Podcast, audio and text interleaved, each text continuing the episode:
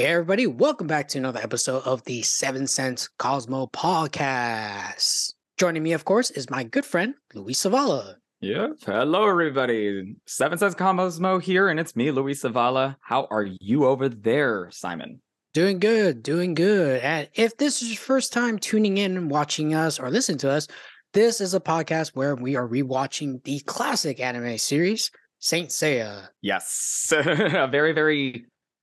Uh, the only anime that I can honestly say is both the best known and unknown, depending on what part of the world that you're in, anime Yeah. that's out there. That is very true. So today's episode, we are going to talk about episode four. This was aired on November 1st, 1986. Yeah, so we open up with the Galaxian Wars tournament, the continuation of it. And this time, it's going to be Pegasus Seiya versus, and kind of an introduction of Dragon Sheet. Dragon. Yeah, Shiryu. Yeah. So, yeah, this is going to be one of the most intense fights. Yes, by far. Yeah. By This far, one one- of the most. this is one of the ones where um um first and foremost this one shows a very interesting i would actually have to say um what what clearly i don't know if it's a brotherly kind of a love thing or if it's a lover kind of a love thing but neo really really really hates to watch these fights because she's so scared of what happens what could happen to Seiya, right um to this point, in my opinion, I have seen her look at him in a little bit more than a friend kind of a, you know, intrigue. I think that she likes him, likes him. Although some of her actions sound more like, you know, a family love. This one to me kind of feels like she might like him in a different way though. Yep. And of course, you know, Seiya's oblivious to that.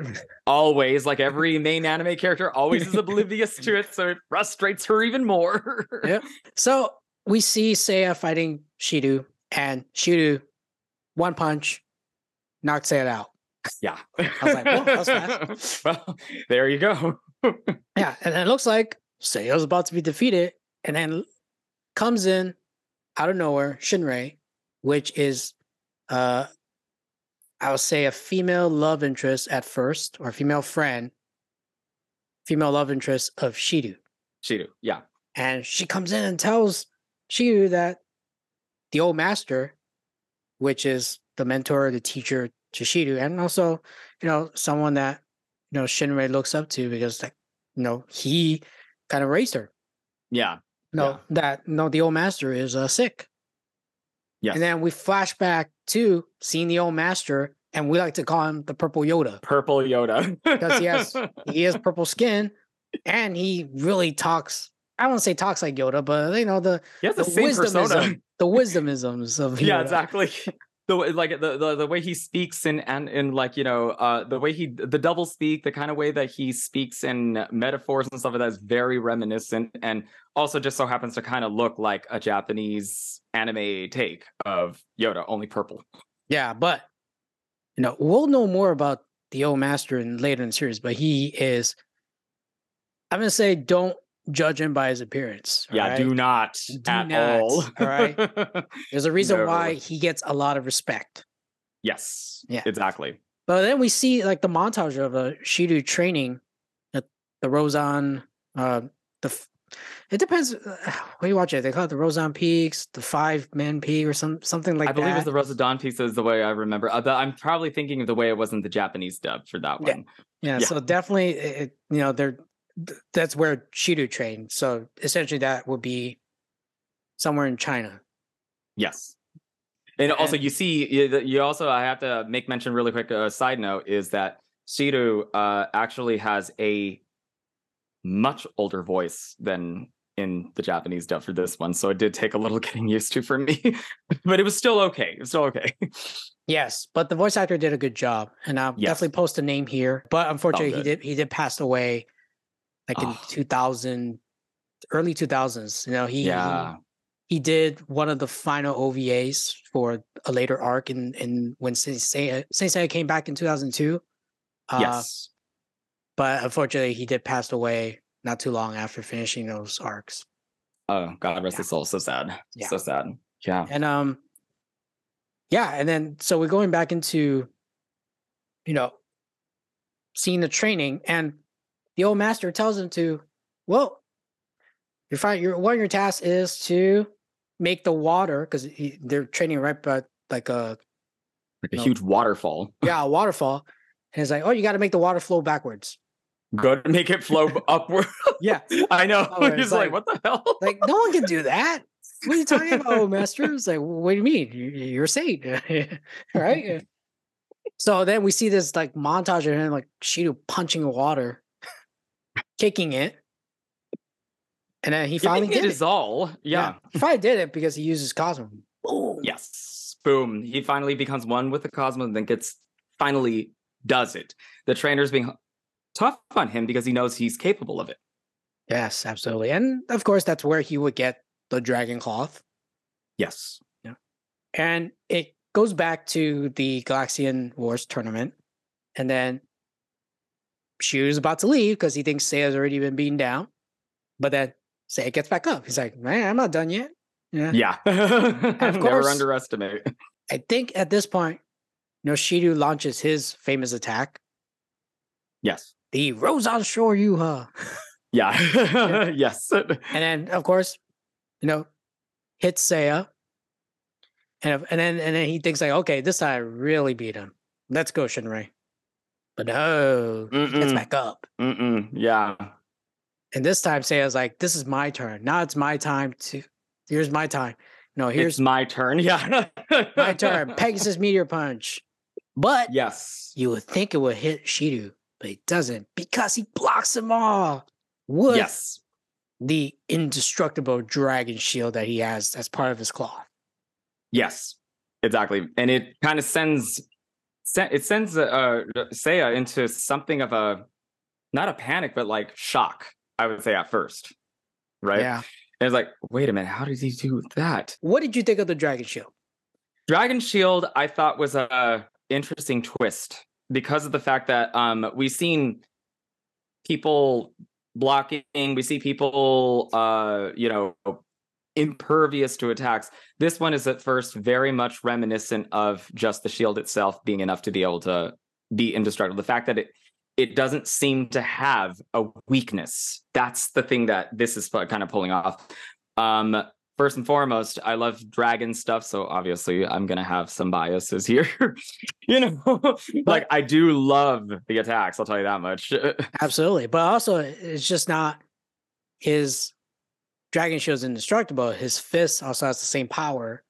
Exactly. Yes, it is. Is like that's the part? Uh, I mean, um, again.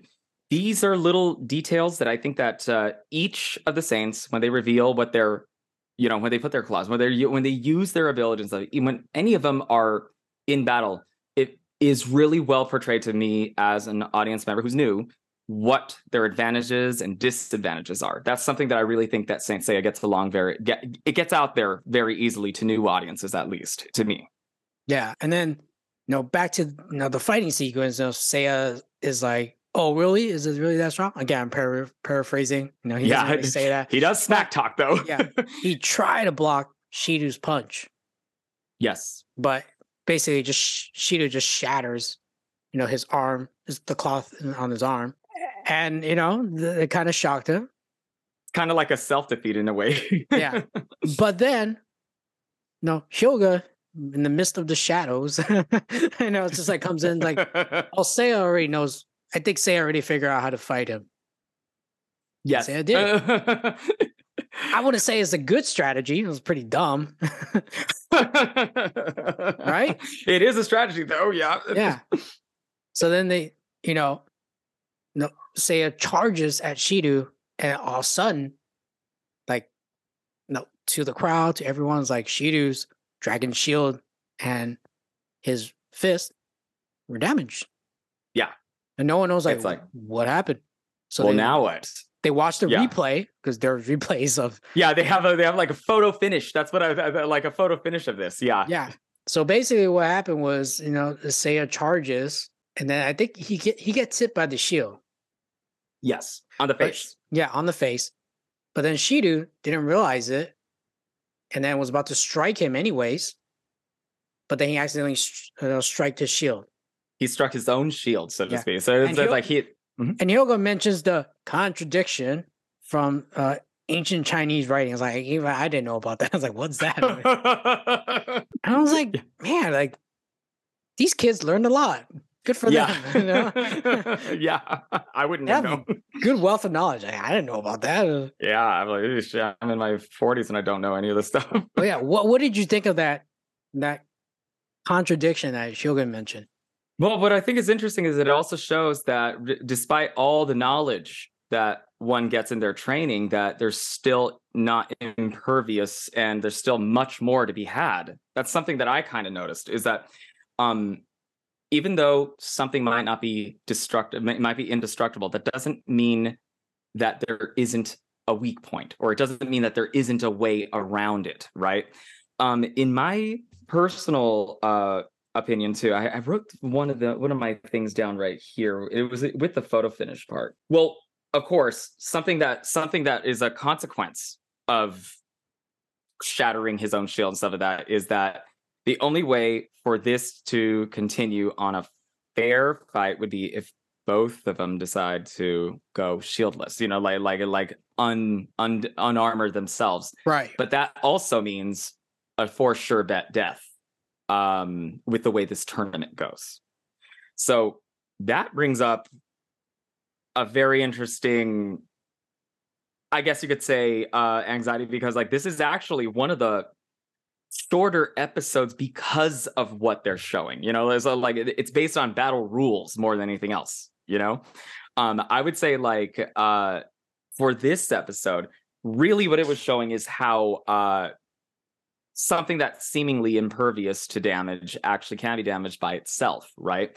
But also just sleight of hand. Doing a sleight of hand is all it takes to be able to get around some of these uh, situations.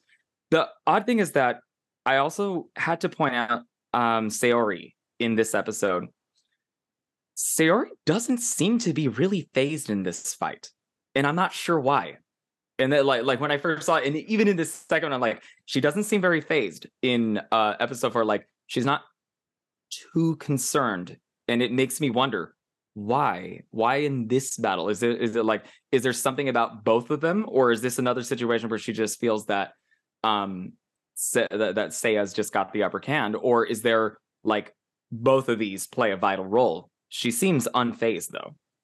And. I mean, also, also there was the other thing is that um Shiryu decides to actually um fight without or, you know without armor specifically um call, he call calling it a debt to his master you know he's that this is his way to repay repay his debt to his master not financially i believe he's talking about like training you know like he's re- doing it to really prove to his to his master um Yeah, and i also thought that was an interesting word oh go ahead yeah, and then you know, Seiya followed through. He's like, you know what? yes You know, because at this point, Seiya's cloth is damaged, Shiryu's Yep. cloth is damaged, and Shiryu was like the first one to remove, you know, his cloth. And you know, in Saint Seiya, when you remove your cloth, you're you also remove your shirt, apparently. So yeah.